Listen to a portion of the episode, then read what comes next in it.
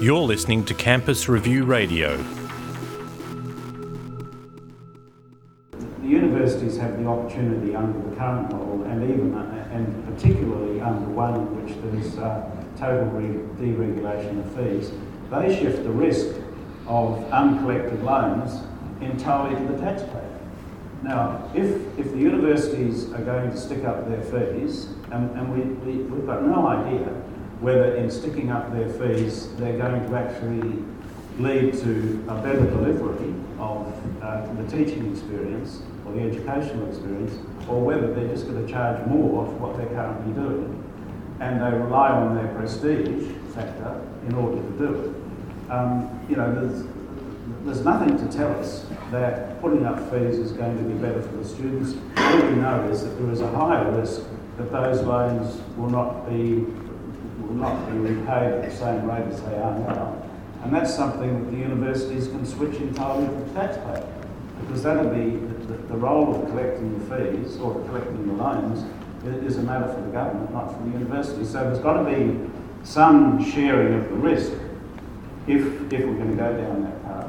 There's also got to be some indication that in, if there are going to be high fees in some areas, and I'm not talking about, I mean, nobody is talking about $100,000 fees anymore.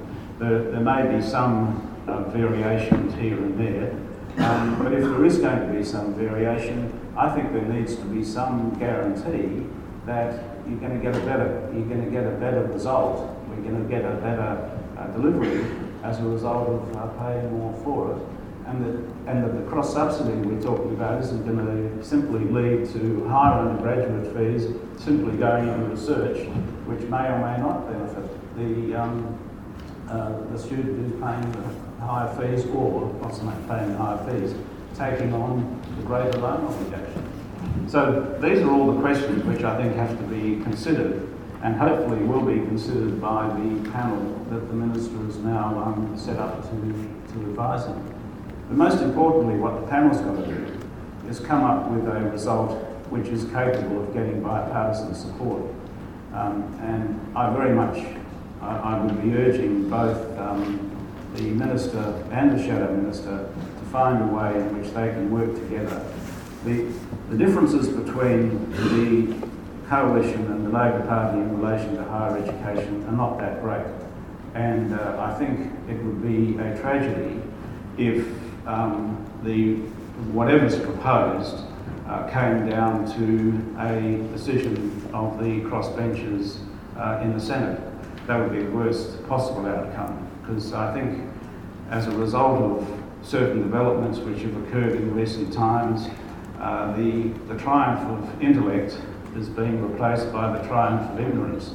And I think we've got to ensure that um, as we as we go forward in trying to develop sensible public policy, particularly in this area, but in other areas as well, we uh, keep a focus on the quality of the public policy and not leave it to um, uh, some kind of deal making uh, in the Senate among some people who would first of all have to explain what higher education was before you ever, before you ever got to talk to them about the intricacies of the policy.